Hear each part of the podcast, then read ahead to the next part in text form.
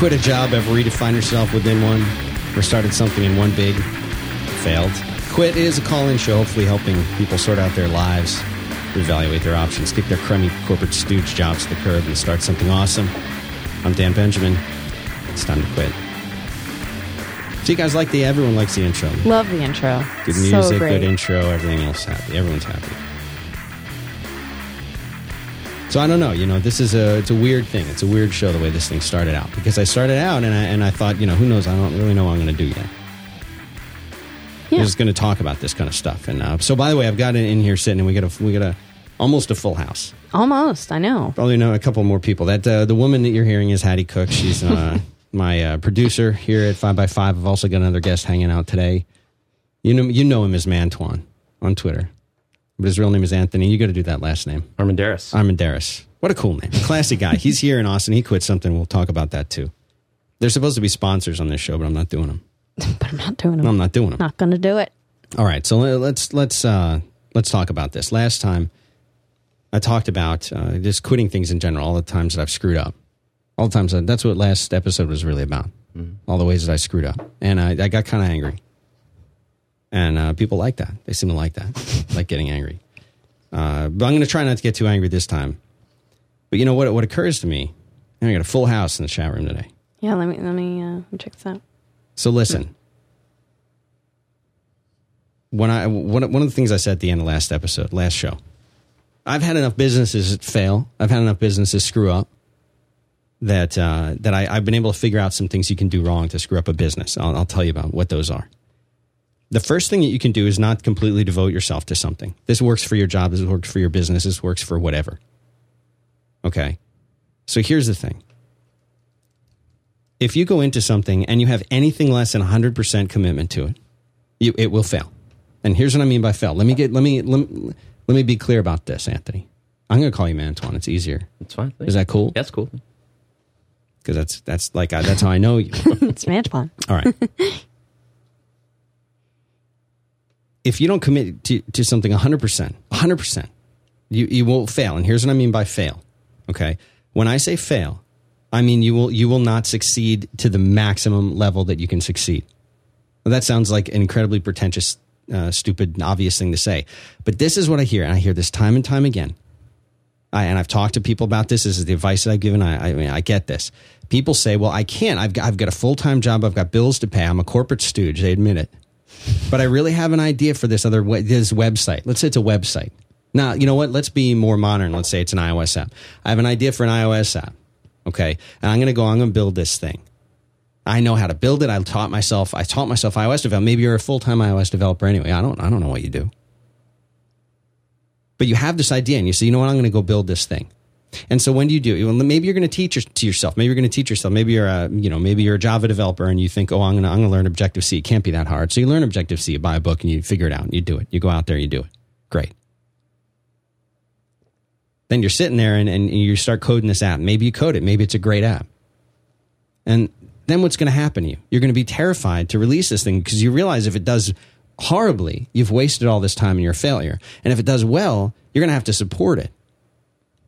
But it, will it do well enough for you to quit your job? No, it's not going to because the apps that make a million bucks are one in a hundred thousand, one in a million, maybe. Mm-hmm. I don't know what the numbers are. Well, and they're usually developed by you know big companies instead of a singular. yeah, you hear about those success stories from a long time ago, and you think to yourself, you know what? That that's going to be me. But it's guess what? It's not going to be you. It's not going to be you. You're not going to be the person that that develops that next app. I'm sorry. That's the reality. Yeah, the next Twitter. Now the listen, ne- there's somebody we have a, we have a, several million listeners, right? Right here to the show. Mm-hmm. There's I'd say 10, 20 million people listening to my voice right now. Easy. Maybe 100 million. But here's the reality. It- you, the one listening to this right now who thinks you have the idea for the next big app, it's probably not going to be you. That doesn't mean you won't be able to make a living from your app. But you're not going to make Angry Birds. Right. And there's Right. there's that guy right now. Maybe it's a girl. I'll say it's a guy let's be honest. uh, right now, there's a guy saying, "No, no, no, no, no. Our app's different. Oh, we're first to market. Oh, we have an idea no one else has had. Well, maybe that's true. But how are you going to approach this thing? You're gonna you're gonna quit your job. You're gonna say, you know what? I, I know I believe so much in my app. I believe so much in my app then I can I can quit my job and go and do this. And if it doesn't work, I'll just find another job. That's stupid. Don't do that. You need to Unless you have the means no, to- even even if you have the means, you're going to blow your money on this. It's and true. who has the means? Who's listening to this show that has the means? Nobody. It's true. Nobody's listening to. If they're out there, if they're super successful already, if they if you have ten million bucks in the bank, you're not listening to this show. so don't do that. Oh, by the way, if you want to call up, Yeah, people are asking yeah, what is you the know best what's time annoying? to call. This- right now. Right now is the time. Yeah, right now is the time to call. And here's the, here's the thing. I want Haddie just I want you to I want you to pay attention to chat room and if anything good because there Yeah, no, I'm trying. I'm trying to pay attention. Here's a number the to one. dial. The one time my job is to pay attention to the chat room. 512 518 5714 is the number to dial if you want to talk. Read it one more time. 512 518 5714. You're like my station manager now. So here's here's the situation. What do you do? You're stuck. You're stuck because you can't quit your job. Because if you quit your job, you won't be able to pay your bills. But if you don't devote yourself fully to, to making this app, it's going to fail. And this is what happens. And maybe an app, maybe an app is the one exception to this, Anthony. Maybe an app is the one thing that you can do that you don't need to support the same way. But most of the people that are listening to this show, I would think they're thinking about apps, or thinking about web, applications, or thinking about building something, or just quitting their job. I mean, I've, I've listened to all these voicemails. Everybody calls in, leaves these voicemails. And some of these things are weird. Some of these things are really weird. But the, the first thing I want to talk about, and we'll get to these weird situations you guys have. That this is the thing. People all think that their idea is the greatest idea. You know how many great ideas I've had? I've had a thousand great ideas. And I tried half of them. And all but one has pretty much failed. And maybe that's because I sucked. I'll accept that. Or maybe I'm actually pretty good and I have a better than average success rate. I don't know. Yeah, But- you just have high expectations for yourself. You know, once in a while you find, oh, Jeff Veen shows up and everything this man, this man is amazing, Jeff Veen. But there's only one Jeff Veen, you know what I'm saying? There's only one guy who can do what he does over and over and over again. We can't all be Jeff Veen. And we, I try, believe me. Try to be Jeff Veen every morning. Wish I could be you, Jeff Veen. The thing is, the chances that your idea will succeed are pretty low. But there's a lot that you can do that will help it be successful. Help your chances. So here's what you've got to pay attention to is if you're in a full-time job right now and you decide you're going to start something, you're going to try and pursue it. Simply know this, what you're trying to do is impossible. Because if you if you want to devote yourself fully, you have to devote yourself fully. Let me let me retract that. You have to devote yourself fully to something for it to be truly successful. And success is the opposite of failure. Failure we defined as uh, not reaching the maximum potential that you can have. So, in order for you to achieve whatever it is that you want to achieve, I believe, this is my opinion and my experience, you have to devote yourself to it fully.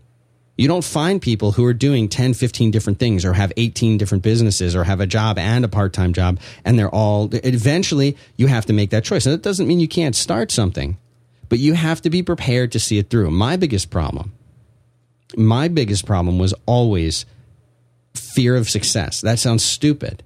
But the idea that if I had, oh, well, if I had started this thing, well, then I've got to support it. Then I've got to hire a team of people who are going to help me out. And, and what if this happens? And what if this happens? What if this happens? Instead of just saying, you know what? If it's to that point of success, then that means I'm going to be making money. And that means I'll be able to spend that money to hire somebody to help out with that. Like, my mind never thought that way. It was always like me or me and one other person. I never had the ability to take a step back and say, you know I need I need other people to do this. And it wasn't a control thing. It's just that it didn't register in my mind that that was possible. It didn't even I didn't even think like and of course people who've been doing business, they're like, this is this is the kind of infrastructure you need. Of course you need that.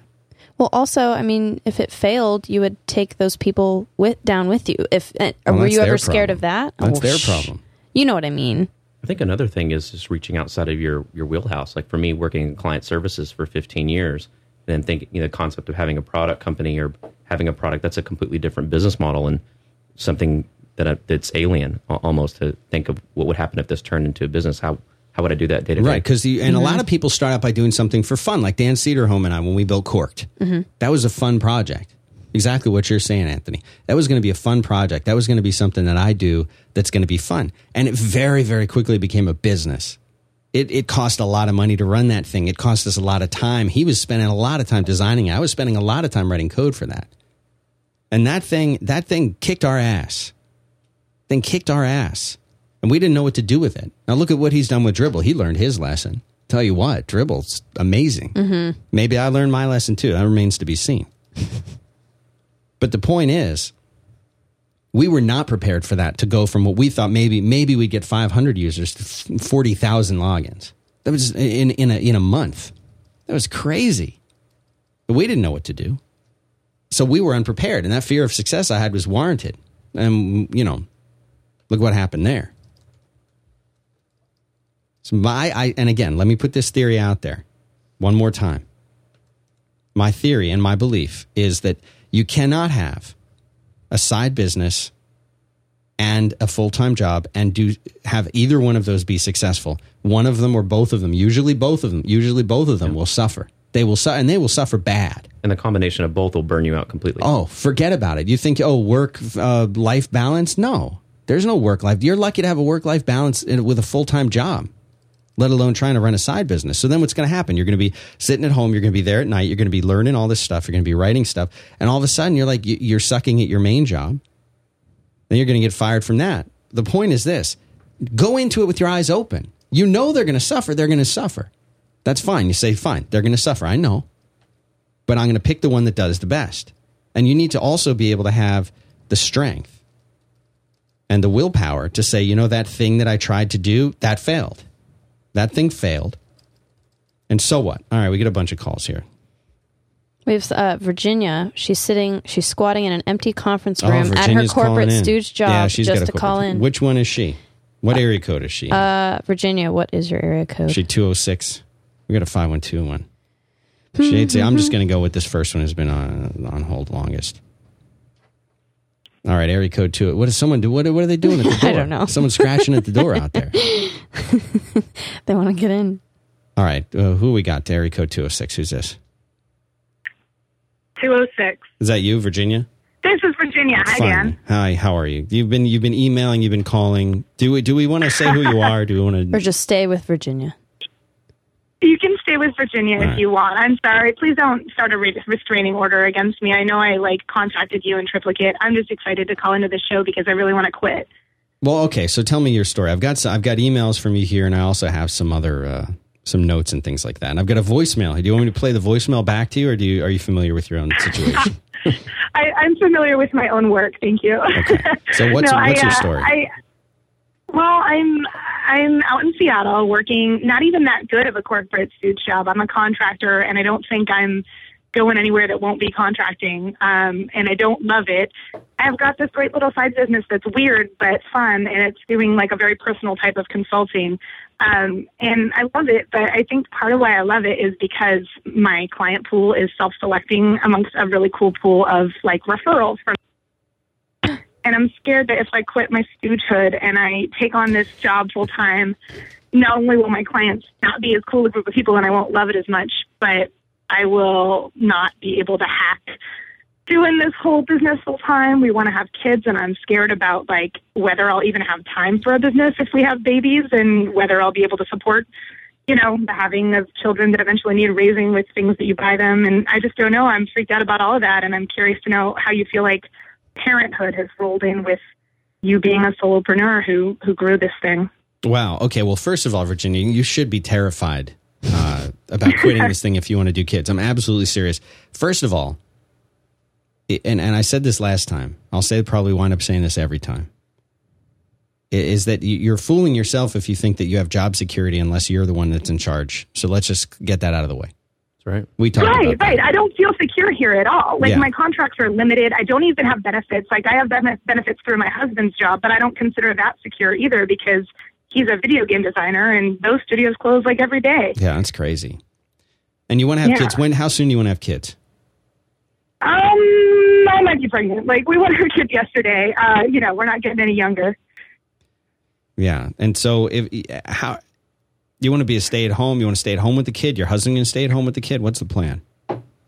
I, you know, when we first got together, we both wanted me to stay home with the kids, and then we started looking into buying a house in Seattle. And as soon as we crunched the numbers, we were like, okay, new plan. We'll both keep working forever. Yeah. it's a, it's a not a cheap city. This is not Texas, but I think I could swing part time, stay at home.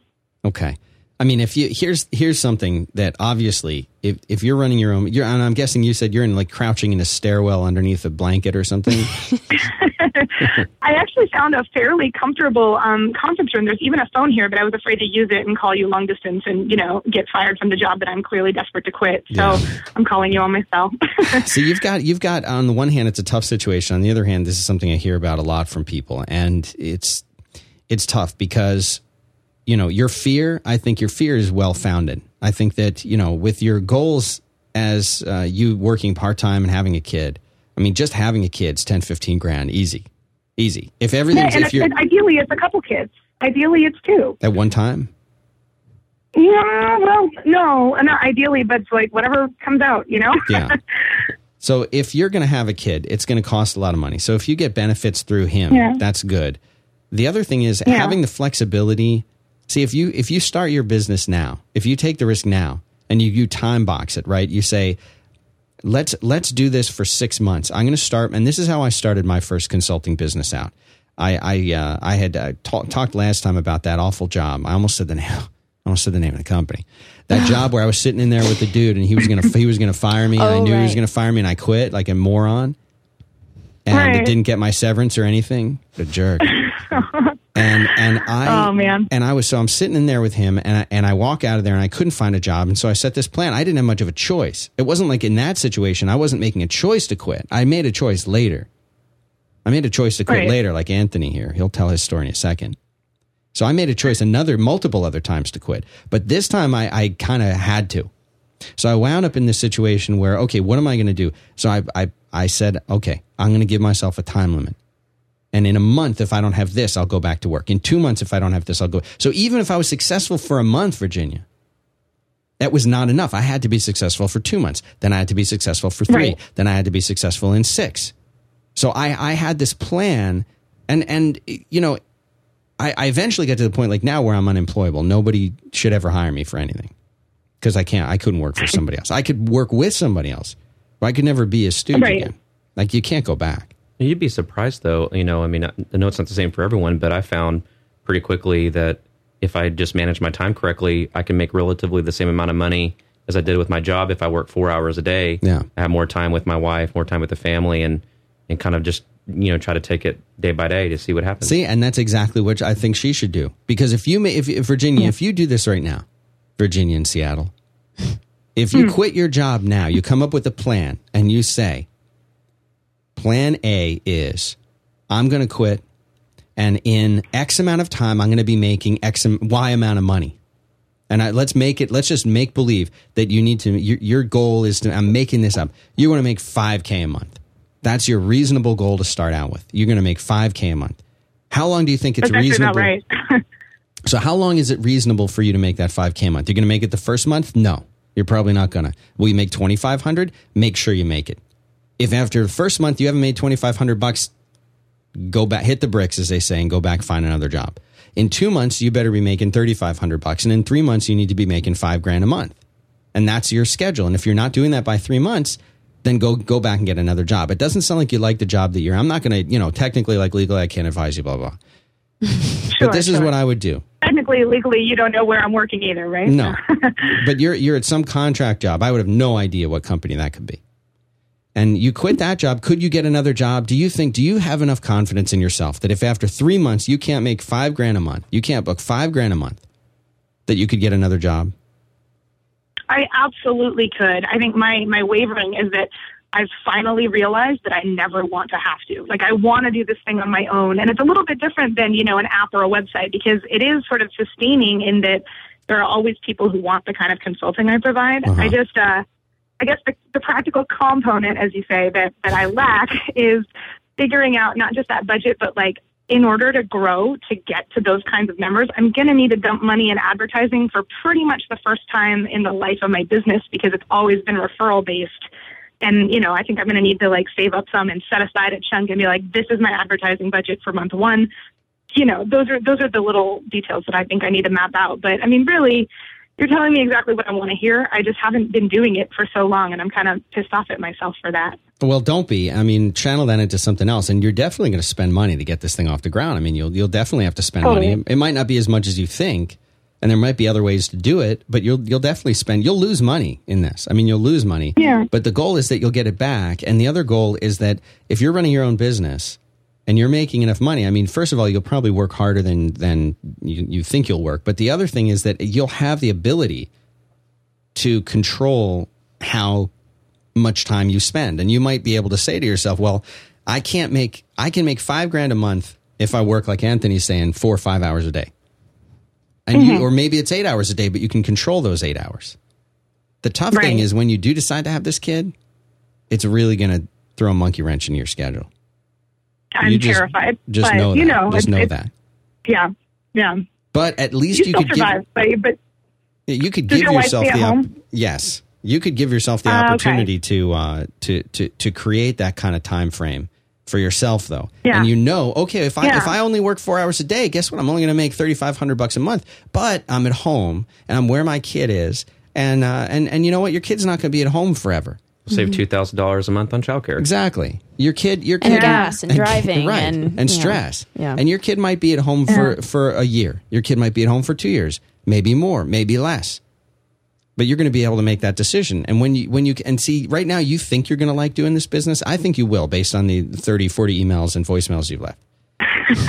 I think you'll like it. I think you're inspired. I think you're the kind of person that wants to do this virginia and seattle. But you don't know until you try it but if you do all if you wait and, and if you wait and you don't do this now and you have that kid first you're going to wonder the rest of your life now is the I'm only to time send my you can do it husband a link to this show and make him listen so that he, And you can is, call me is next. You even can more call on me board. next week. You can call me next week. All right, listen, Virginia. I hope I've helped you out. I got to go. You have. Thank you, Dan. Thank All right, you. good luck. Let me let us know what you do. Call back after you do it. I will. Bye, Virginia. I will. Bye, Virginia. Bye. I don't know what I would do. I think I. I mean, I think she's got to do it. I think she's got to take advantage of that. Yeah. Man, the calls are lining up. Oh, I somebody's know, somebody's people been excited. been on hold here for 17 minutes Oh. in Austin. Oh, right here in town. All right, Austin, what are you doing? Hey guys, this is Park. Hey, Park, Sil- Park, you're here. Are you here? I am here. Yes. Park Silk. Where where was that you were shooting that thing? What's going on out there? was- I don't know. There's we've got people moving furniture around. In the, what's going on I, yeah, with I you, was Park? there. It was, it was kind of our second Thanksgiving with my family and my nephews and people were in the background. It was out outside of Elgin, about 30 miles outside of town. Elgin Air Force Base. Elgin sausage too. Oh, yeah. okay. So here's here's what this it, guy did. In case you don't, in case you don't know, uh, Haddie and I have this morning show called The Frequency, and uh, we said, you know, if you if you take a valued mug, you take your favorite mug out, and Oh, you just yeah. you destroy it in some fancy way. That we'll send you a replacement mug. It'll be one from the show. And he shot his up. He took his and shot it up with That a was awesome. Oh, I saw that. That was awesome. Yeah, it's pretty cool. Right? Where were you? That was so beautiful. he was just saying outside Elgin. Oh, it's gorgeous. Well, I think it's an old like um, strip mining type place where they were. I don't know. It's not like a quarry. I don't know. They were searching for something, and it's, I guess I don't think it's abandoned, but just nobody was there. It was a Saturday, so. Oh, what's your problem? You're like a, you're like a well-adjusted guy. What are you trying to quit for? What's your deal?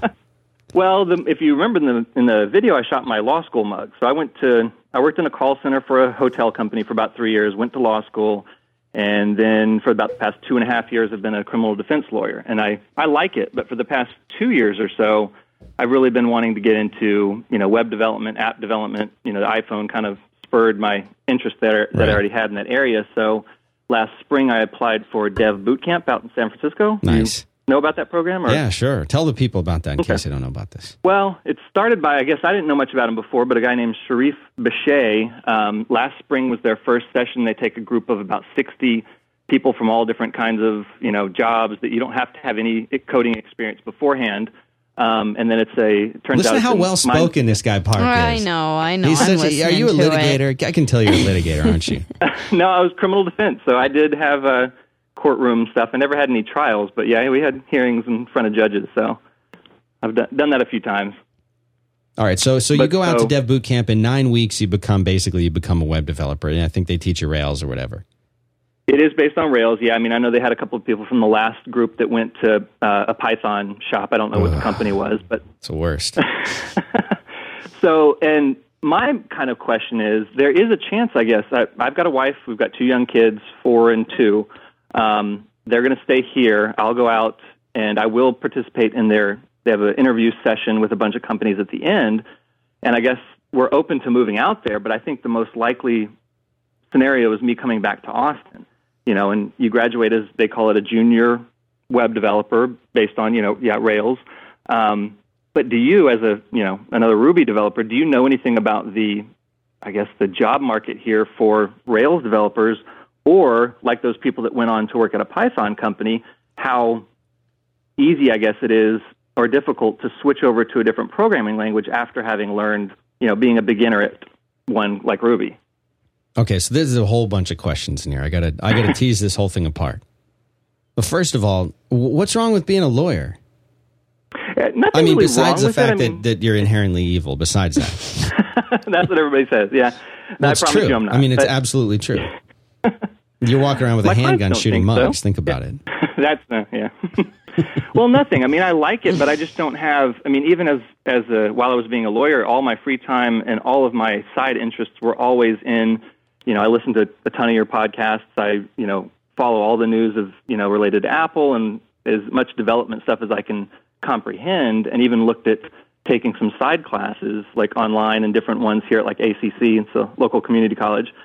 But my passion just really isn't in the law field. I don't think. I mean, it's it's just kind of was a was a day job, and I did it and I liked it, but it's not something I'm really passionate about. And doing the switching over to the web development thing, I think is going to be much much more akin to what I'm already interested in. Okay, so, you've you've convinced yourself. What uh, you're you're going to do this. You're going to try this thing. But you're a lawyer. Are you a were you are you or were you at like a law firm?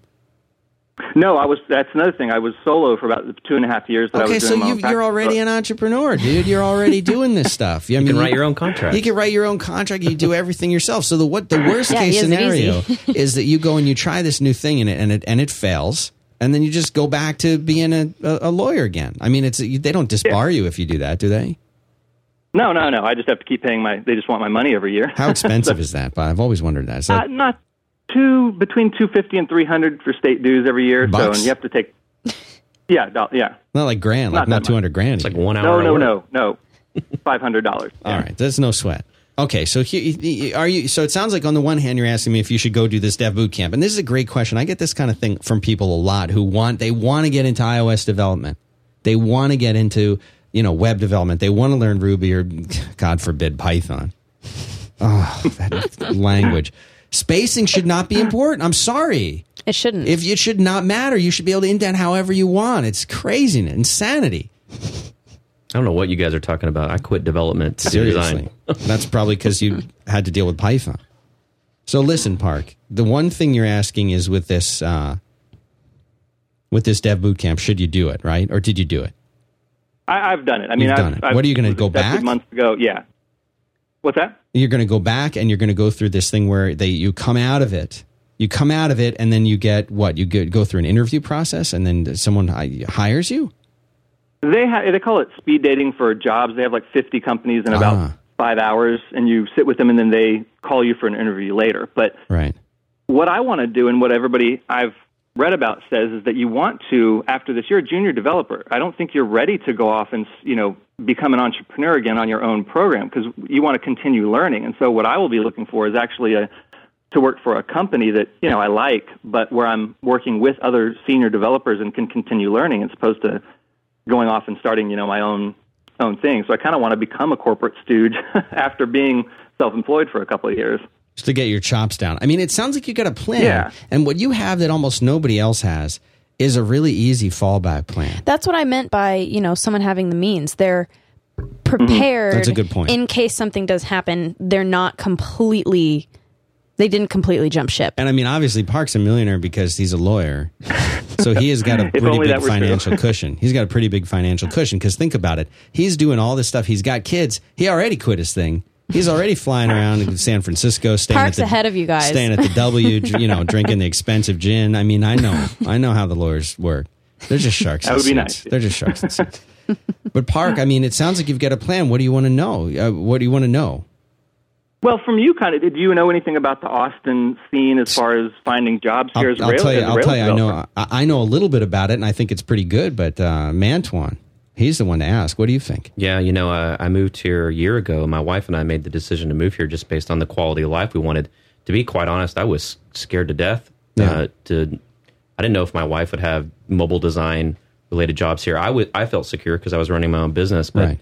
I was very surprised after I settled in here to see how much tech and startup, corporate, you know, mobile design agencies here. There's a pretty big there's a lot of options here. It Yeah. depends on if you want to be in the startup community or the on the on the client service side, but there's there's a lot of there's a lot of opportunities and to me and the way that I see it these days is that you know if you're going to go work for, you know, a company, make it something that, you know, someone that's doing something that you really believe in, it regardless of where they are. I don't think necessarily being in the Bay Area make is, is going to make you successful. There's plenty of That's a good point. successful people doing things in mm-hmm. their basements in Tennessee.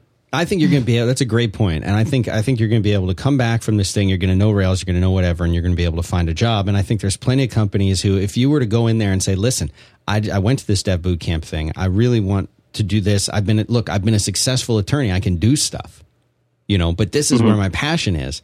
It, to me, that would impress the hell out of me.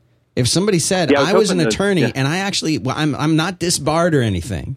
I'm like a practicing attorney, and I, and that's not what my passion is. And I'm following my passion, and I I stopped doing that, and I'm doing this. Like that would impress me a lot, Oh, yeah.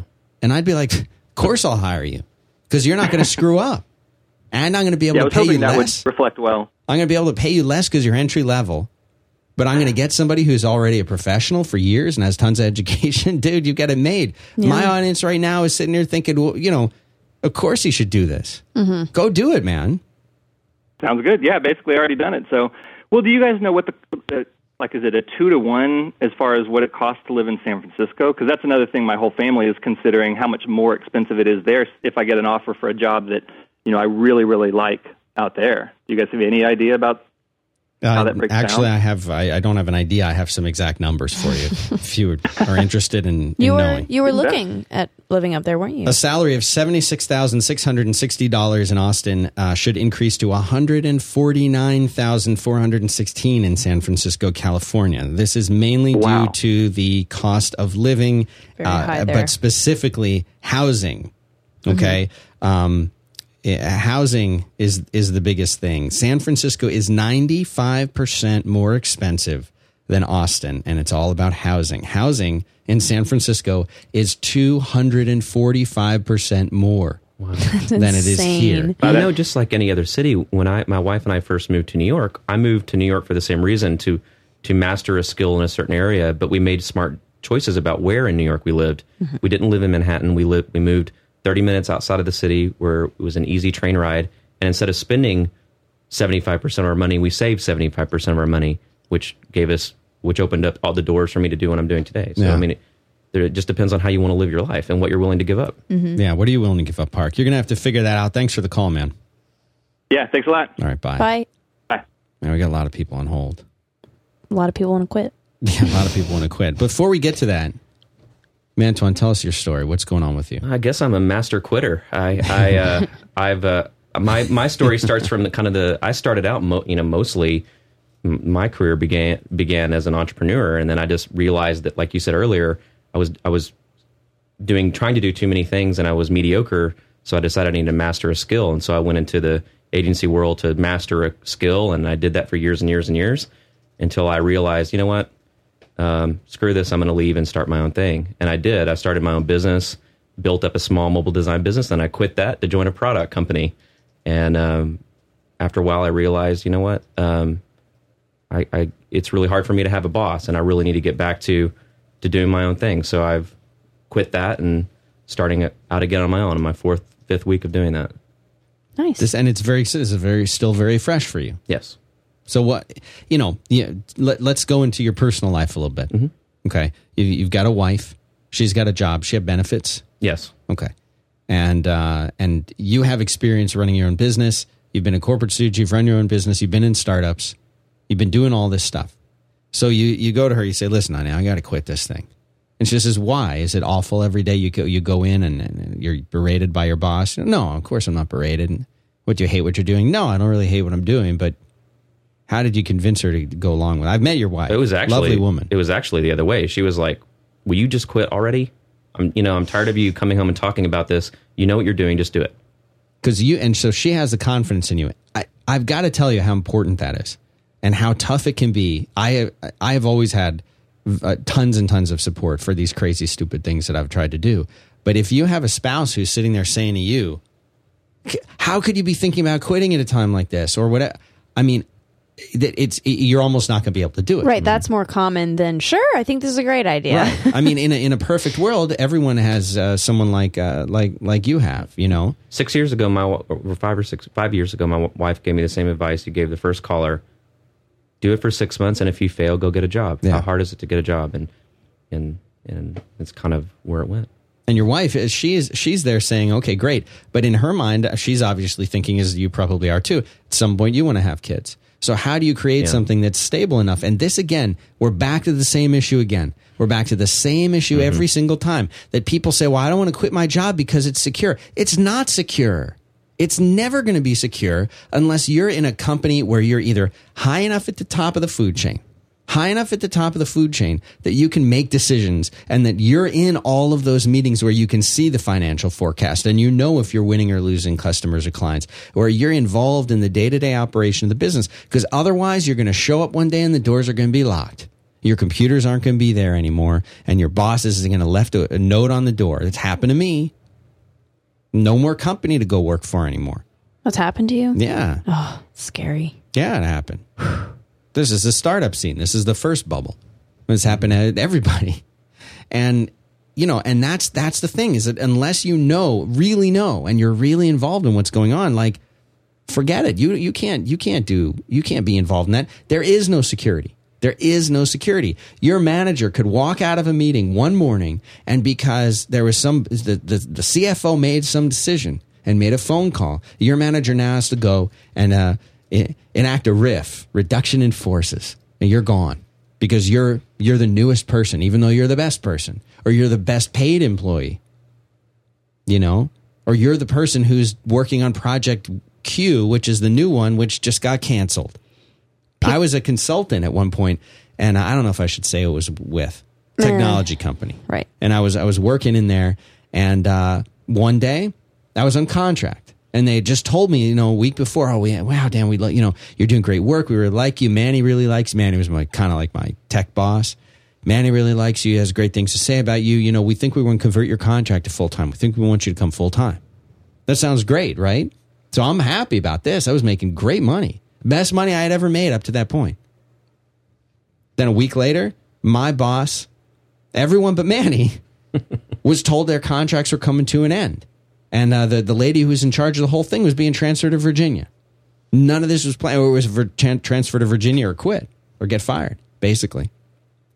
You know, you think you have job security. That was the first lesson that I got was like, wow, what am I going to do? And they're, and, and, and like I showed up a week later and they said, and like the, the manager was gone. Other people were gone. They had never told me to stop coming to work, but like nobody that I worked with was there anymore. So like I went to my cube and, you know, like email was still there and everything just worked. And I spent a day or two wondering what am I supposed to be doing in here? It's really weird. And finally I went and found somebody in a different department. And I'm like, What's going on? what am I supposed to be doing here? Like everyone's gone and they're like, oh, uh, yeah, um, I don't know. And like they made some calls and came back and they said, yeah, um, well, your contract's going to be ending on Friday. I'm like, well, what am I supposed to do till Friday? They're like, just do some work. I mean, it was the weirdest thing. It was the weirdest You're like, just thing. pretend nothing's happening. Yeah. just Sit in the cube and look for another contract. It was Like- really, really weird. Now, this is back in the heyday. This is actually before the bubble, or when the bubble, the first one in the late 90s, was really, really starting. Yeah. And like, I, I knew Unix, I knew how to write code, and I could get up in front of a group of people and get and talk and give a presentation. Like, I was a golden child. I could do anything, I could get any job. And, uh, and I made a good living, and it didn't even matter. Like they would just, oh, well, you know, come do this. There was crazy money back then Right. after that happened, it didn't matter what you knew, you couldn't get a job. That's that was the worst. We have, we have, uh, I think we have a couple questions. if Okay, not then just one. Uh, Tell me when. another call. Tell me when you can do questions. yeah, let's do one. Oh, there's one. Um, okay. Just, he asked not to use his whole name, so I'm going to do initials. E H. Okay. In Is this from the chat room? Yes. Um, he said he's afraid people from work might be listening. No, I know. No, I guarantee you they are.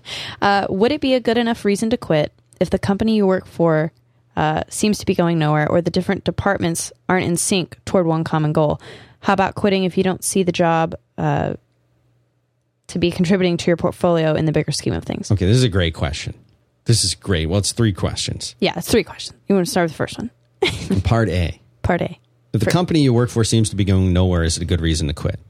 And they aren't in sync towards a common Okay, goal. so let, let's just put- let's just put this into into con. Let's just put this Right. into a context. Okay, right now, at least here as we sit here in lovely Austin, Texas, the I, I'm going to look out there, and I'm going to say that today, if you're a software developer, if you're an IT person, if you're somebody who's the kind of person that would even listen to this show, you're going to be able to get a job here. It might you might not get the 100k job, but you're going to be able to get a job. It's going to have benefits. You're going to be doing all right. This is what I feel. I'm not talking about what the reports are on the thing, right? I'm saying that my gut feeling, I don't I don't know developers or designers. I know a lot of developers and designers, Anthony. A lot. I don't know any of them that are looking for work right now. Me neither. If you want to have a job right now, You have a job. and, and you know how to you know how to do web development, you know how to write code, you know how to you know how to do these kinds of things. You've got a job. It might is it the best job? Maybe not. Maybe not. But you'll have one. I have a counter for you in a minute after you're finished talking about that. All right. So so so you're going to be able to get a job. So what happens if if you quit EH? If you quit because the company is going nowhere, don't kid yourself and think you're going to find a company that's going somewhere because those are few and far between. You may find a company that looks like it's going somewhere and you know what? Hey, I'm I'm being you know what? I'm pessimistic. And how do you rate I'm whether it's pessimistic. going somewhere or not? Oh, that's a great question. Yeah. Oh, because they seem like they've got a cool product. Well, what happens if they don't get their second round? Or what if you just like it? Yeah, I You mean. I, so it, it- leaving because a company is not going somewhere, I would say that's not the best reason in the world these days. Uh, but yeah, it's certainly why I've left a bunch of jobs, so I wouldn't rule that out. Different departments aren't in sync toward one common goal. That's just called that's just called enterprise business, Yeah. man. I mean, that's that's called work. That's called Yeah. every single company in the world with more than ten people in it. Yeah. You're going to run into that all the time. Everywhere. How about quitting if you don't see the job to be contributing to your, your portfolio in the bigger scheme of things? See, now here's where we get into what my granddad used to say. Mm-hmm. I used to tell him I was a consultant. Like the and see, I said I was going to talk about this in the last know, show, so I'll talk yeah. about this for a minute. Forty-seven minutes. I started out and I had a couple traditional jobs. And then after I stopped uh, doing the, I, I started hearing about like I was contacted by a recruiter. I'm like, what's a recruiter? And they'd say, well, what we are is we're a consulting company. Okay. We're a consulting company. You come and work for us and we place you full time as a consultant on a contract at a company. But their their goal was not to place you there and have you be an employee of that company. You were an employee of the consulting company, Right. And you got paid. They're who- bringing you in, yeah, basically. And But you, you're but you've got treated to, like an employee. you're treated like an employee. You're treated like an employee in all the good and bad ways. Uh, but you actually make more than like everybody else because you're a consultant and the, you don't have the job security around being a consultant. But actually, you have way more because when that contract is done at three months or six months or nine months or whatever Regardless the contract of what is, happens. Yeah. regardless of what happens, like they'll place you somewhere else. And if you don't like where they're going to place you, you say no thanks and uh, you go work somewhere else. It's your choice. You could quit. You can always quit. So you know that that's what I was doing. So I got to work at tons of different places, and I got to do that on contracts that were three to six months in time, and I got to do it without feeling like a jerk for having to quit. Just oh, contracts up, and they'd say, "Damn, we really like you. We want to turn you into full time." I'm like, "No, I think I want to try something else." And there was no hard feelings. It was great. Finally, I wound up staying at one, which is an aerospace, which, but I had an awesome office. It made a lot of difference. But the thing is, EH, this is the issue. Quitting because the job doesn't seem to be contributing to your portfolio. And you have to think about this in a different kinds of ways if you're talking about portfolio. Because if you're thinking design portfolio and you've been working and working and working for years and years and you don't want to put any of that in your profile yeah, you kind of have to worry about that. Yeah, I think. Do you think he means that, or do you, or, Uh, or could be a just port, or just portfolio. portfolio of like the things that the I've things that I have accomplished. accomplished, right? And so we go back to what my granddad said. So I would explain to him about being a consultant. And I would say, well, I work here for a while, work here for a while. I quit this one, I go to this one. And and he worked at the same place for his pretty much his whole career, you know, for 50 years. He was at one place. Okay, so this was back in the old days, you know. I remember him telling me about when, you know, when they got their first car because everyone was getting their first car. So he came from a different time. But he he never understood it. To him, he'd say, "Where's the security?" I'm like, "There is no security. These companies are going to go away anyway." But the issue is how important is that? Saying I did this and this and this versus I was at a company for a while and I was loyal because I'm an employer now. Right. So if I'm hiring somebody, which is going to be more impressive to me? You worked on this project at this company for six months, and this one for this company at six months, and this one for this one, or oh, I was at this company for four years or for three years. Which is going to be more impressive to me? The one where you say, look, you did three years, and what did you do in those three years? Oh, wow. And what made you decide to leave after three years? Oh, that's interesting. Or why did you change jobs so much? Well, nowadays, people change jobs because they All get bored. the time, right. They get bored. What does that mean for me as an employer? That means this person's going to walk away. It means they're going to walk away in three months or six months or a year. Right. And how much money and time am I going to have to invest in that person? And what is my return going to be back from mm-hmm. that person? What am I going to get back? So my job as an employer is to say, do I want the person who's comfortable and can sit still for four years? And who knows what they're going to accomplish? Maybe they're just riding. They're just along for the ride, right? or do I want somebody who's moved and changed jobs? Okay, well, what's their reason for changing jobs? Oh, well, I got taken off the project I like, so I quit. Okay, so you you, you don't have what it takes to stick, stick stick with something, right? Or oh, well, I I, uh, I I changed my job because I had a better offer. Okay, well, what's going to happen when you're working with me for three months and you got a better offer? So it's a tough question because you lose on both sides of it. What's your portfolio going to say? Is it going to be full of accomplishments? What are you going to put on your resume? You're screwed both ways. Well, EH is saying that a lot of pro- of his projects are getting canceled. Eighty percent are management decision to cancel projects, so he never really has a fin- has gets to finish things, meaning there's nothing concrete to show. And That's he- frustrating. And you know what? What he's pointing out, and what, what I'm hearing from you, Haddie, is is it seems like today, it's um, it, it, it's kind of tough because on the one hand, people associate successes with kind of small wins or projects. Oh, we launched this website. That's what I did. And we launched this other thing. That's what I did. We built this website. I did this logo. I wrote the code that's here on GitHub. Mm-hmm. Those things become what people do. And once they've accomplished, and I've heard people say this, well, I'm working on a project at this company, but I think after the project's done, I'm going to go look for another job because they're really there just for the, con- and that's why freelance is king. Right. We had an article on the frequency earlier. Was it this week or end of last Uh, week? no, it was this week. This, week, talking about how freelance is taking freelance over. is taking over again. It's on the rise. and there's certain kinds of jobs. Your job, for example, Haddie, I could never have a freelance person in here. You're involved in everything. You're doing everything. right. My, it can't be a temporary it person Be. It can't be. But because I'm already so far in. You can't. I can't not be this far into the company and then and I need then you to you be have to this start far, and I with need someone you to be at least this involved, if not more, as you are every day, for it to work. But if I just wanted to build an iOS app, right. I'm not going to hire a developer. Of course not. Well, why is that? Of course not. But then in some other scenarios, well, of course you have to hire the person. Right. I- so this is this is tough. This is tough for you. This is a good question. He uh, he or she says eighty percent are management decisions to cancel projects. So I never get to finish things. There's nothing concrete. Why? Why are you looking at him smiling? What's going on? That's on? what I just read. Oh, you read that? I don't hear. You want to take another call? Yeah, I guess we have to. you read that? You said the concrete thing too? Yeah, I read the whole See, I'm, thing. I'm getting upset. 415, this is California, right? Yeah, it's San Francisco. San Francisco. Not a bad Ah, town. four one five. What's going on in up there? Is it cold? It's uh, it's uh, you know, um, I just made a pumpkin pie, Okay. but um, I um, I uh wanted to comment about the whole like this, you know, my personal experience um doing you know what you guys are talking about. I've been a freelancer for about four years, and um, you know, I'm totally on the same page as you. It's you know, it's not for everybody.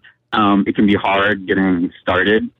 Definitely helpful to have some like cash on hand if you're you know not sure how things are going to go. But how much ca- um, how much cash do you need 415?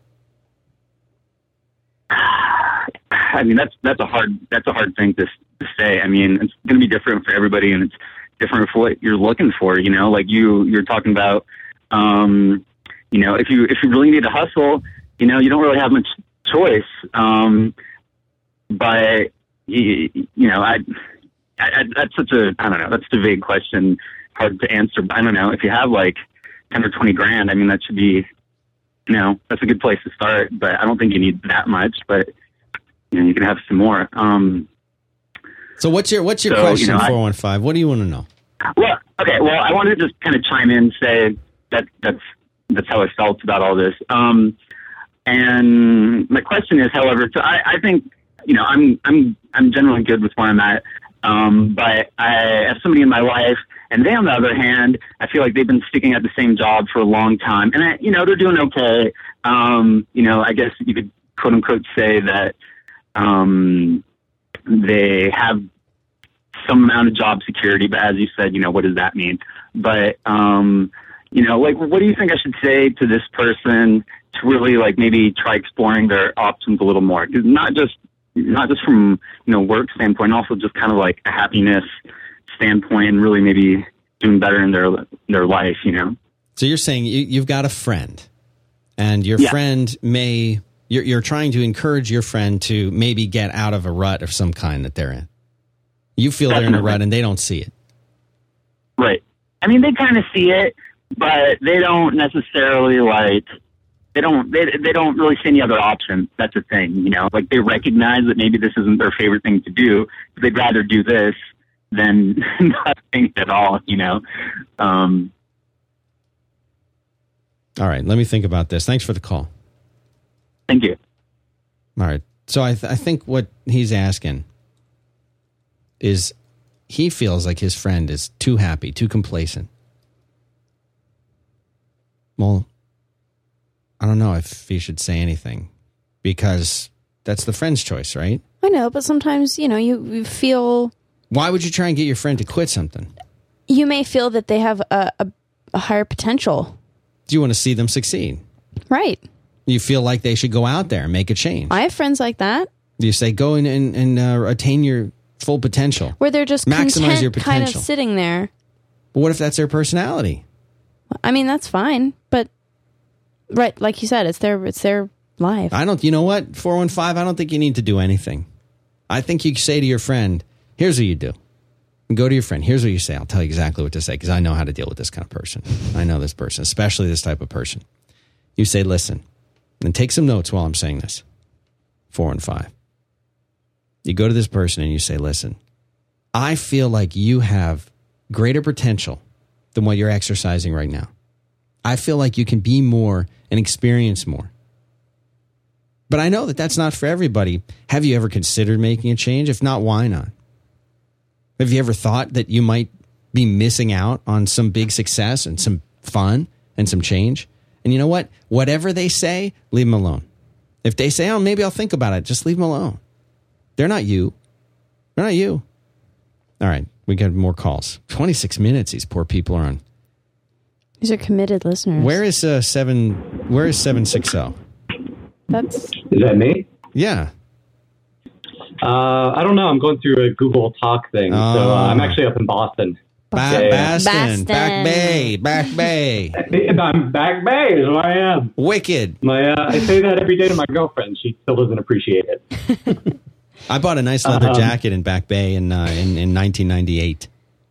No, oh, good, good, good. Uh, so, so the question I have, um, you know, I was uh, I was a corporate stooge for a while, Okay. and I did the startup thing, doing uh, software development. And I've just switched to trying to start my own product, and I've done the whole, you know, I make sure I have my insurance and my runway and all that stuff. Um, but the weird thing I'm running into is that, you know, now I'm in this situation where I'm not socializing with you know these people who are working on my projects um, every day, and you know I, it's hard to find people to bounce ideas off of and just kind of you know not go crazy every day sitting at your computer and typing uh, Python code. Do you want to know how not Oh, to go crazy? And you're, uh, so you're saying these people in here, the people you're hanging out with, are not your, you're not friends with them, and they're Well, just just they're just that- they're content to stare at their screens and write their code and get out of there at the end of the day. And you're walking around like, dude, how come I'm the only guy in here that gets it? Right? No, no. What I'm saying is that now I'm I am doing my own thing, and I'm the only guy doing that. And I, you know, I don't have anyone to bounce my ideas off of. Oh, okay. Now and now. like, how I did how did you handle that when you were freelance? Well, that's a tough one. I would say just you know any kind of they don't really even have to be technologically thoughtful people. Just But how's he anyone. gonna get in touch? He's alone in his he's alone in his little closet. In his, in I his- know, but he know has how- friends. You know I how know. I can hear. I can hear it in your voice. Do you You've know got how friends. small these apartments are in Boston, especially Back Bay? He's in this one room, and I guarantee he doesn't go out all day. He doesn't take a shower anymore. He's wearing right now. He's wearing sweatpants and a t-shirt and a sweatshirt over it, and he's he's got two pairs of socks on because he's freezing his ass off. Am I wrong? Tell me I'm wrong. No, this, this is getting eerie right now. Okay. I mean, my fear is that I'll turn I'm- into uh, Buffalo Bill here. I'm too, well, you're almost there. I'll tell why I know this is because that was me for a long time. And it's, it's, you know, and like if somebody had told me at that time when I was like that, oh, that's unhealthy. You need to get out. I'm Like, I'm fine. I'm fine right here. Well, the, the fact is that's the part that really sucks. I mean, you might, I'm, I'm going to assume you're having some degree of success in what you're doing. Is that safe assumption? Because you mentioned you mentioned started. product and you said launch and you, you know all those things. So you've got you've built something and you've got it out there maybe right, and you're starting to get some traction. You're starting to make something happen. Is that what I'm hearing? A little earlier than that. Okay, so you're, you're pre-launch stage. But here's here's what you you've got to remember. This is something I used to say to myself all the time, and I, I think it's a it's a bad quote that I remembered wrong. Uh, but I, it's the, you know, and I've said this again. I'm a broken record. Fine. The only way out is through. You got to know this isn't going to be forever. This is right now. This is what you got to do right now, and you got to focus on. You know, you got to be thinking about your master plan, right? You got to be thinking about what the things are, Long-term. long term plans. You got to make a list of the things that you want to accomplish, and you got to check them off one by one by one until you're there. You don't want to be sitting in your sweatpants in your back bay apartment in the closet forever. So, what do you have to do to get out of there? What is it that you want? You miss the camaraderie? You know, well, great. Get be successful enough that you can hire people to enter to you know to to engage with and to you know create an entertaining place to work but in the meantime what are you going to do well i mean you're in boston you're in a major city can't, you can't go to lunch with somebody once uh, once every couple days you can't there's no uh, you know god i hope you're not doing python there's no rails meetups in town don't tell me you did this in python Oh, it's all it's all Python all the time, all right like a, like a human being. Django. we have to go. Django. So listen, listen. You got to get out there and you got to be social. You got to come up with a reason. Listen, I knew a dude in New York. He was a writer in New York City. Now, given this is New York, fine. It's a weird place up there. But every morning, this guy would get up and he would take a shower. And you know what he put on to sit in front of his typewriter or whatever he used and work? I mean, he was weird like that. He would type on a type. He would put on a suit and tie every morning by himself in his apartment. He'd get dressed. And I'll tell you what, That works. it does work. It mm-hmm. really does. It does work. It's the most stupid thing in the world. You're like, well, who am I getting dressed for? I'm just going to have a pizza delivered at 2 p.m. when I finally remember I haven't eaten anything. Well, first of all, gluten, don't eat it. Second of all, you are going to have to get into a routine that works for you and you're going to have to stick to it because when you know that you have to get dressed and go somewhere and go to work you get into a routine you feel productive when you sit down at your desk you feel productive you're like okay i'm somewhere i'm somewhere that matters and it isn't just me and how sad is it that you're going to shave and shower in the morning just for yourself well it's not sad it changes your state of mind. It changes really your does. frame. It reframes the whole thing. And you know what? Then when somebody does call and say, uh, you know, hey Boston, you want to go go out to lunch? You're not going to think to yourself, hmm. Do well, I haven't wanna showered in three days, and I'd have to. I'd have I'm to in a good rut. You know, it's yeah, a good rut. man, I'm working on the coat. If you're already dressed and ready to go, you think all I got to do is put my shoes on. Sure, I'll meet you out there in 20 minutes. it keeps you in that open, move, constantly moving and mindset. I don't know. What are you What are you doing, Anthony, Yeah. these days? What are you doing? What am I doing in terms of routine? Yeah. How do you stay sane? Because like you're dressed like a regular person. Yes. You made it out of the house today. Just like you said, I mean, I use similar tactics. Like I try to put on uncomfortable shoes, and when when work when work hours over, I take off the shoes and then I relax. Yeah. Right. Um, you know, and That's a great idea. Mm-hmm. and before you know you know when i had my own agency i kind of got into this rut i was working from home i was alone all the time i'd had really bad habits sometimes i wouldn't eat lunch sometimes i would never leave the house and and sometimes these things lead people to leave their own ventures to go take a corporate stooge job. Yeah. Mm-hmm. So this time around, I'm I'm learning from that. Like I'm making it a point to go out to lunch with people because you know what? There's always going to be work tomorrow. You're making the separation yeah. between work and being at home Right. and It from really- working at yeah. Even home. in your own home. right. It matters. It doesn't matter how much you work today. There's there's the same amount of work to do tomorrow. Always. Right. Right. You know. All right. So listen, does that help you at all in Boston? Yeah, thanks, guys. All right. I don't know if we helped him at all. you know, Moises is going to commit seppuku if I don't call him. we'll get him on here. I don't even know what he wants. He, he quit Apple. I guess he Right. wants He to wants talk to about talk that. about. He has a lot, a lot of good stuff to say. Hello. Wait, you listening to the live stream? Hey, yeah, I just shut it off. He's finally on the show. Finally on the Hi, show. You Moises. finally made Hi, it. Haddie. Hello, Haddington. God, Dan, you you paint me as the angriest man alive. You are. You're, you're furious. It's you're. I think I'm like the Incredible Hulk. I'm angry all the time. Moises smash. Say hi to Anthony. He's he's right here. Anthony Antoine, man, how are you? Pretty good, man. Thank, nice to meet you. How's how's that studio like? I'm I'm banned. Yeah, he I'm can't He's in. never seen it. He's never seen he it. never never will. It's pretty never nice. will. I, I, there, there's a bobblehead I gave Dan that's in there, but I'm I'm Oh, never going the to. That's not even in this room. Yeah, even something you We get- have two rooms, Moises. It's quarantined. Yeah. It's quarantined. quarantine. So, uh, what's your story? You worked. The, let, mo- let's first let's pimp your stuff because otherwise, you can, I'm going to hear about this. Moises does nine or ten other shows here. He does an amazing show called Screen Time. How would you describe Screen Time? Uh, screen time is about screen based media. We talk to people that create it, consume it, criticize it from all different sides of the spectrum so that we can look at where it is and where it's going. All right, and another brand new show, which by the way is still sitting at like number, Number one. in- one or number two. one. Woo! Yeah, good work. Uh, Giant Size is the name Yeah. of this. And what do you do in that one? So, Giant Size, we talk to comics creators. Each week, we're also talking to Austin Books and Comics, best comic book store in the world. Oh, no doubt. Seriously. Love So those guys. and uh, we can connect the creators with the uh, the audience that they're trying to reach, and also continually emphasize how important it is to support your local shop and how that experience won't exist if you don't. And you talk to you talk to all kinds of famous folks on there. The most famous. A few, a few. We opened the show with Stan Lee. No So big thing. great. That's not a big deal. not a big yeah, we'll get Stan Lee. He MVD. calls up. I know. I'm sure uh, I know. You, you, you want me to you want me to, to to plug a few upcoming guests? Yes.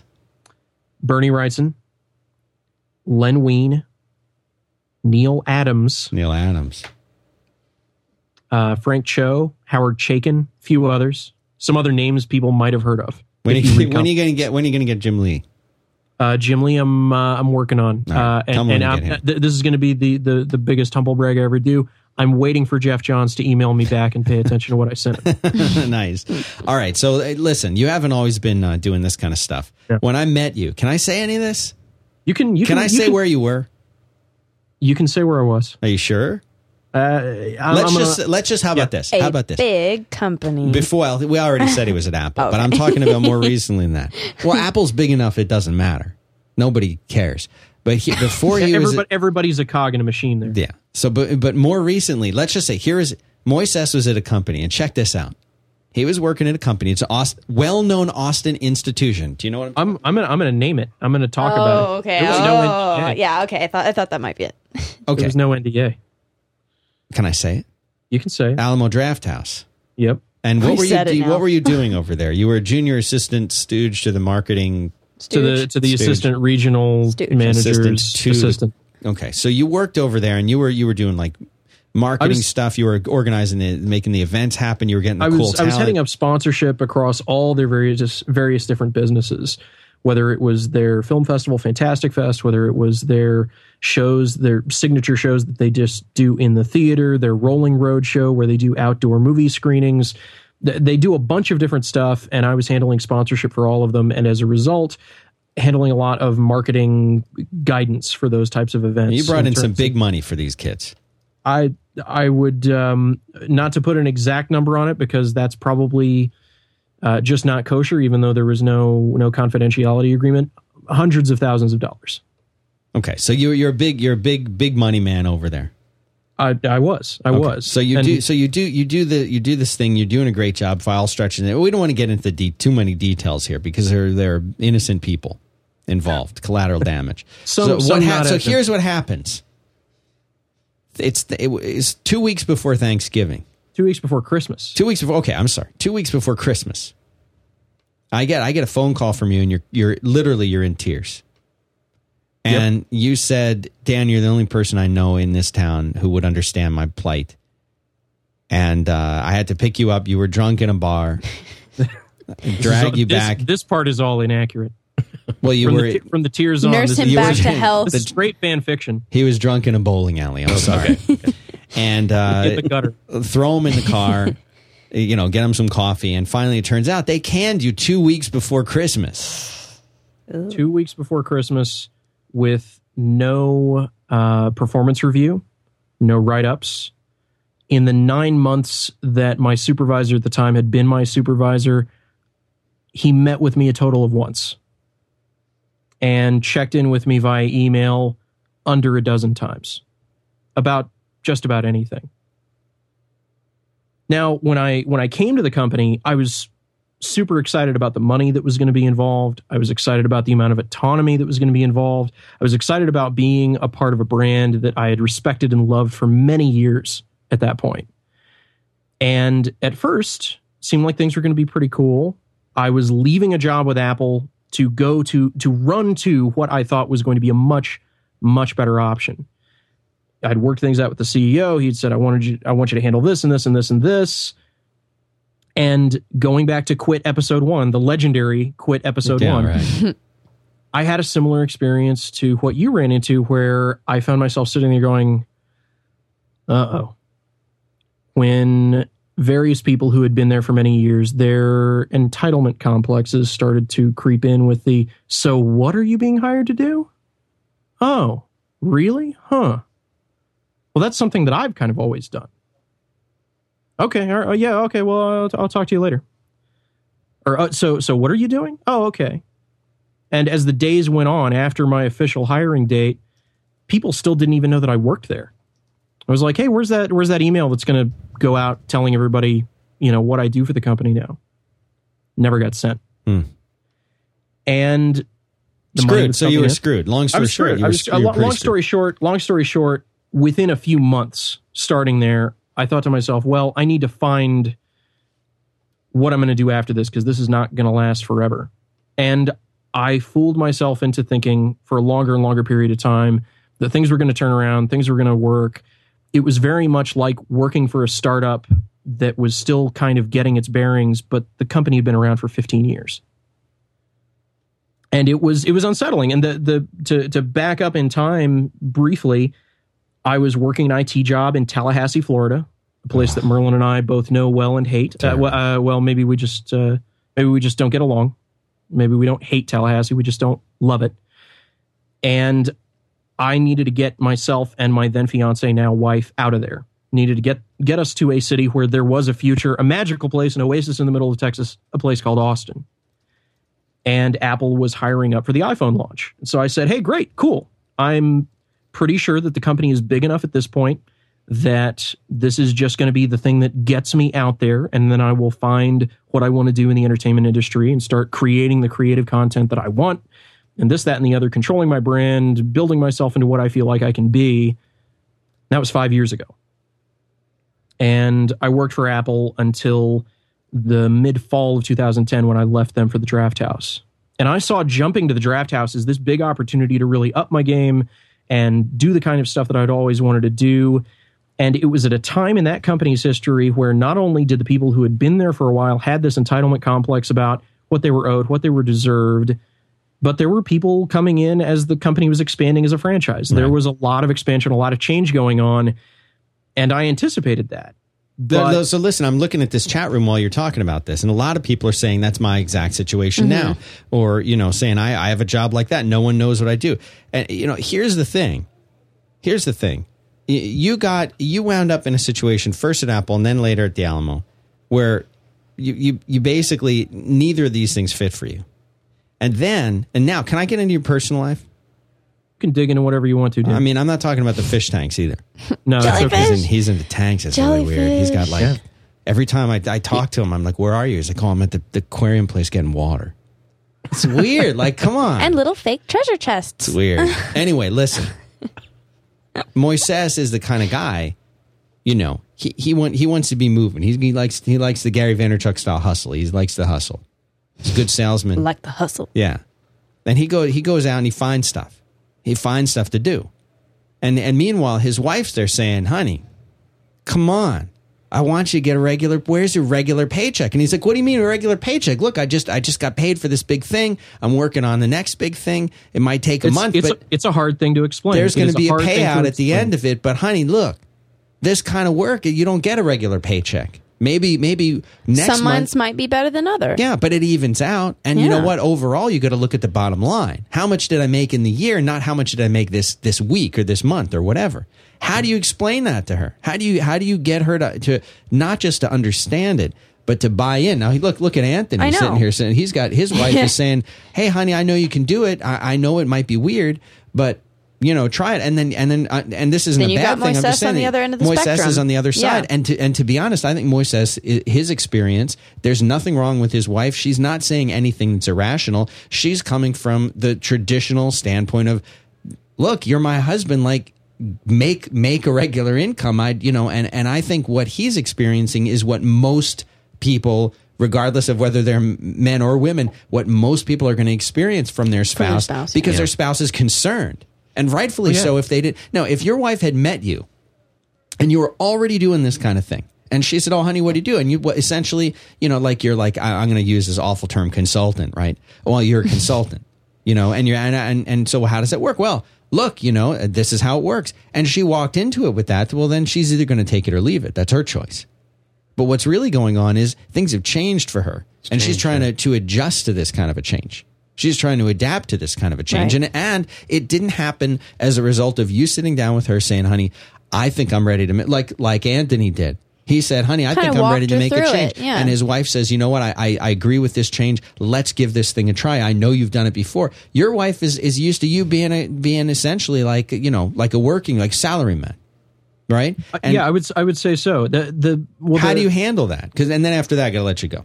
Yeah ju- a quick bit of additional context. In the in the few months leading up to when they let me go i was making preparations and figuring out a game plan for how i could jump ship because it got just toxic. And i you know i felt like i was off in my own little bubble. And so i'd done a fair amount of groundwork laying. I'd had the conversation with my wife of i think i need to drop this. And her immediate thing was well you know i believe in you and i support you and but i just i don't know how to wrap my head around this thing.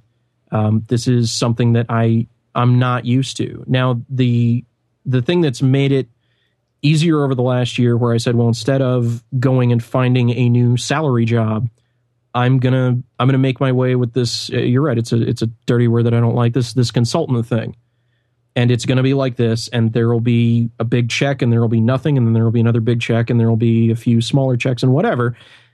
And it's it's been tough. And the thing that has helped a lot is her mom works in real estate, and real estate is a business that works very much the same way, where there will just be nothing and nothing and nothing, and then something big, and then something big. And it's something that we've had to work through quite a bit of just getting accustomed to it. There have been times when I could have been a lot less lazy than I was. And sometimes I, I didn't realize I was being as lazy as I was because I was used to there being this machine around me that was doing a lot of this stuff for me, that was moving a lot of things along. And I was really a, a self propelled machine on this stuff. And the biggest thing over this last year now that I've been doing this that I've that I've come up with is as much as I'm working for myself, I kind of want to quit this job. Yeah. And I'm quitting this job on your show right now. Hey, I'm done. done. I'm done. Bye, Seriously. Moises. ABC always be closing, ABQ always be quitting. Yeah, I like and I'm. I'm I'm done. I'm done doing this consultancy stuff where I'm doing effectively the same this is this is hyperbole, but whatever. This slave labor for other people's interests Right. that is getting me a check, but not getting me anything beyond that, not getting me any additional security, any additional um, self worth. And I, you you tweeted a, a, a maybe a week or so ago something like you know what, what was it like a while back when when people would say yeah I make my living blogging and relating that to what it's like to say oh I'm a podcaster for a living and this these shows that I do for 5 by 5 this is what I want to do I want to be creating this content putting this stuff out there that I don't think is being done in the same way as well and and that's what I'm focusing on now well, congratulations. Good for you. Um, I'm done. I'm Great. Good. So if you want to talk to Moises, you can do this on uh, Twitter. How do how do you find this guy? I can't even spell it. done. M- It's, it's at it's at Moises Chu. okay. M O I S E S C H I U. It's the IU that throws Yeah, me that's off. what- that's that's- Yeah, what well, gets that, that's me. the thing. Is my first name's Spanish. My last name is half Cantonese, half Spanish. All right, I'll put this in the show notes because no one can spell Yeah. this. But uh, And, so listen, if, no if you want to get if you want to get more Moises, and you should, you got screen time, you get giant size, and I should mention you co-host the Critical Path now with uh, With Horace. with Horace, and once in a while. Uh, you, uh, you you you fill in for me when I can't record because you have such a lovely uh, the dulcet tones. Look at you. Uh, Look of, at you uh, with your dulcet tones. Chiullan, Moises Chiullan. What did I say the other day? I made a joke. I said About Moises? Chew. I don't know. I made something. It was really funny. I remember it. I can't remember it. All right, so listen, Moises, thank you for uh, Yeah, thank you. for calling in, and uh, good Thank luck. We'll have you back on eventually. Take care of yourself. Sounds good. Bye. Take care. See, finally now he's gonna relax. He can finally sleep nights. All right, look, I think we got one. We got. We don't have time for this. You want to just discuss a little bit more? Have no, people because no, do you want because there's somebody who's been on hold for Oh. for an hour. We got dedicated fans, man. What is eight six two? What is this area code? I, I need. You know what? You know what? No, they're gone. Oh, They said in the chat room they're going to go walk their dog. Oh. Eight six two held for an hour, and they're now they're gone. wow. It's probably good that they're gone. I didn't even get to any of these voicemails. Northern New Jersey. No, wait, that's nine. anyway. That's nine seven three. Hold on. All right, so no more calls. Stop calling. Please keep calling, but not during this Not show during this anymore. show. Yeah, And you notice I only gave the number in the beginning because I knew we were going to get I knew it. knew we were going to get in trouble there. There's a lot, a lot of voicemails. We're not going to be able to get to these. We could do some voicemails right now. Just a couple. Okay, We're not calling these people back, are we? no, No. never, never, never. Isn't it? Not, It's isn't it- loud out there. I What know. are they doing out there? They're having a party. Hi, Dan. My name's Jason Becker. I'm a huge fan of 5x5, and I'm loving the new show. like this guy. I'm calling because one month ago I quit. I had a great job. I was valued. I was making good money. The work was impactful. But I realized something. I'd been there for two years, and I suddenly realized that if I didn't make a big change, in five years I would be in exactly the same position I was in today. Sometimes that's exactly what you want in a job. But I'm 25, and my career is just getting started, and it just wasn't right. So I quit. I got another job. It's great. It's more focused. I do something closer to what I want to do long term, and I have a lot more opportunities for professional development and travel and a ton of interaction with folks in my field all across the country. All things I didn't have before. So that's my story. I wanted to share it because sometimes the right thing to do is to quit, even if you have a great job. it's a great Aw, point. So this great. is a great. He's uh, He's a great speaker. Jason. That makes sense. That makes a lot of sense because Here's a success story. Right. I'm gonna I'm gonna take full credit for this. I know it happened a few years ago, but I feel like I inspired him to Right. quit. And and here's the thing. He he's young, and I got to point this out. He says he's 25. When did he when did he say he did this thing? A month ago. Okay, a month ago. So he's 25 years old. Don't pay any attention to this. I, yeah, I know you Don't told me never to listen. attention you to this. told me Don't even. not You listen to the whole even show. be here. I'm not going anywhere. I'm right here. You heard her say it. But listen, he's 25. This is the time where if you're unhappy, now you're you're not 25, Anthony. No, I wish. Yeah, you're not, and it shows. I'm not even 25. And and here's the thing: when you're 25, it's easy to to, to quit something and It's- make a it's change. not as So if, detrimental. listen, if you're listening to this show and you don't have kids and you don't have a mortgage, I would say- and you're thinking, oh. Should I quit my? Th-? Yeah, I mean, yeah, make, it's fine. try it now. This is Don't- the time to try things. to I know. any I know. crap. I'm not speaking for myself. I'm saying you're young. Try things. It's okay to. You know what? If I'm gonna, I think I'm just gonna sit here for two years, try this out, and then if it doesn't work out, it's okay because I have this other thing that I'm thinking about doing. I, or I think life is so short. Right. You know, I mean, we spend most of our time working. It should be something that we love doing.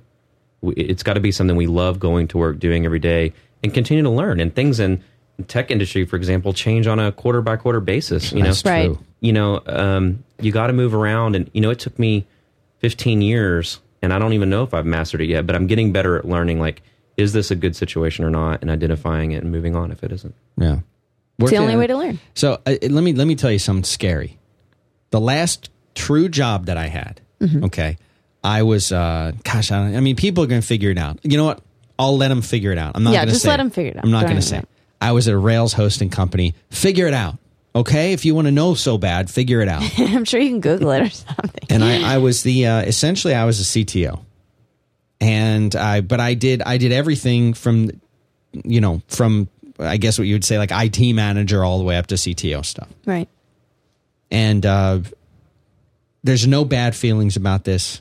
It's a great company, uh, but it it was ne- you know you get to a point in a job, especially when you're at a higher level position, where it's not like oh I hope I'm not going to get fired up, where you know if something's not working anymore. Right. My You boss that- knew it, that- and I knew it. You uh, you get the lightning bolt of fear. My boss, well, I wasn't afraid. Oh. That was beyond fear. See, I was beyond fear. beyond fear. And I knew it wasn't working. I was unhappy. They were unhappy. Everyone was unhappy. So we had the talk. This isn't, you know, maybe whatever, blah, blah, blah. So I was, I had no job at that point. And I started working with a buddy of mine, uh, Geoffrey Grosenbach, who does peepcode.com. And I did some screencasts there. That was that was fine money. It was fun to make those projects, uh, you know, make the screencasts and stuff like that. But that's when I knew I wanted to start five by five. But let me just paint the picture of the situation. Okay, this is four years ago. The economy was awful four years ago. Awful. I had a, you know, I had a, a two year old kid. I was the sole breadwinner, still am, but was then. Supporting that mortgage, car payments, kid, you name it. And that's when I started this. And that's crazy. It is crazy. It's stupid. But the thing was, I knew by then that the only way I could never be in that crap ass situation again of maybe something not working or maybe me getting fired or maybe me having to quit, and this is what I'm going to leave you guys with, was to, to do it myself. Now, I'm not saying that's right for everybody. It, it's not right for everybody. But for for this for this guy who's talking about quitting when he's 25, I was not 25 3 years ago. But I did what I had to do. So don't quit for the sake of quitting. Don't quit because you had a bad day. Because you can always try first to and this is this is what I'm going to talk about next week. Is how do you not quit a job? See? How do you not quit? Or how do you know when to quit and when to try and fix it and put work into? Yeah. You know what? I can make this work. because there's a lot of times when you can. For me, I was I was pretty much already out the door at that place. I knew it, they knew it. So I didn't have a choice, but I made it I made a decision to try this out. Oh, and one more thing I want to add back to that uh, back to that previous caller who who was uh, the guy in San Francisco. How much money should you have? I'll I'll give you some advice about that. You need to have 3 months salary in the bank before you quit anything. And you need to have that anyway in case you get fired. Because guess what? You're going to get fired sooner or later. Everyone's going to get fired eventually. Three months minimum. I'm not comfortable with three months in the bank. I want I want ten years in the bank. I want to know I don't have to work again for a year. I'm not saying I have this. I'm saying I want to know that I don't have to work. again. That's my comfort level. I have a year that if I stopped working today and zero money came in today, and people are saying, "How are you ever going to do that?" Well, I don't know. I'm saying that's the only thing that would make me feel comfortable if I was working for somebody else. I think three months is reasonable. Would you do it with less than three months? Hell no. I mean, I think you know you're only going to be as successful or have many options as what you have saved up. Yeah. Three months extent. is not a lot of time. If you want to try something and it's going to fail and you know that that's savings, you're cleaning out your savings account, God, that's scary. All right. So next week, I'm going to talk about when not to quit. I'm going to talk about also people have a lot of people have asked how how you do that. How they say, okay, great. You say you're going to bank this much money over the next month or two or three or whatever. How do you do that? Well, I can explain it. So uh, why don't you tell us what you're doing, Anthony? Tell us where you are, how people can find you, Yeah. get in touch with you. You're starting your new thing. Talk about that. What is Yeah. that? Um, I've started a new mobile experience design company. I work with early stage startups or existing uh, enterprises, and I do a wide range of mobile design um, services across all platforms. I'm based here in Austin. There a website they can go to for you? Uh, AnthonyArmendariz.com. I haven't decided a name for my business yet, so if anyone has any ideas, please let me know. um, I can be found on Twitter at Mantwan, M A N T W A N. I'll put M A N T W A N. We I'll know put that- we know you as Mantwan. Yeah, we call you Mantwan. like we're like when's Mantwan going to be here? Yeah, is that That's weird? your name. That's your name, dude. You know what's uh, That's weird Sam's is fault, by uh, the I just I just hired a new apprentice uh, who is an old friend of mine, uh, known for 15, 16 years, maybe longer, and he's the one that gave me that nickname Aw. when I was in junior high or high school. Oh, so it's a it's a it's a long time Yeah. name. Wow, that's so cool. All right, so I have this in the show notes. The show notes are at 5by5.tv slash quit slash 2. Should be easy enough to remember. Um, if you want to, you can uh, leave me a voicemail and we'll try and play it on the show. We'll try and get better about playing those earlier. it's, you know, it's important. But uh, you can leave that voicemail. The number to dial, I'll put this in the show notes, is 512 222 8141. Call me up. I listen to all of them. I'll try my best to get them all on the air. Number again, 512 222 8141. That's a voicemail. And uh, to the live number next week when you want to call in. 5by5.tv slash quit. I'm Dan Benjamin on Twitter. Hope this helps somebody. Never May- know. Maybe some people are quitting right now. Maybe they just quit. Well, Moises quit. He quit his own non job. All right, everybody. Thanks for listening. See you next week.